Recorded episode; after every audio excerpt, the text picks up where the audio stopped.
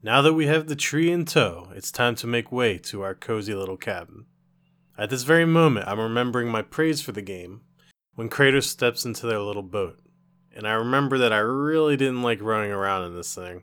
It ends up being a big chunk of exploring the overworld, and I wouldn't consider it fun. At least you don't move at a snail's pace, and it's certainly justified since Kratos is not lacking in strength. Does this really mean that it should detract from the overall package? I'm not really sure.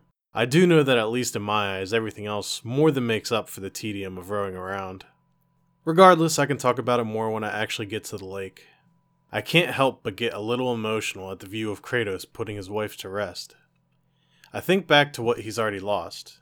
He had a family once before, another wife who he tragically lost at his own hands. Kratos is by no means an innocent person. He wears his sins, literally. I can only hope that their time together here was good. With the pyre lit, it's now time to go have some father son time as Kratos takes Atreus hunting. While doing a little exploring, I find one of the first chests, and I gotta say, I love the design decision here to just have Kratos shove his whole fucking arm through it to get what's inside. Sometimes the small stuff can leave a lasting impression.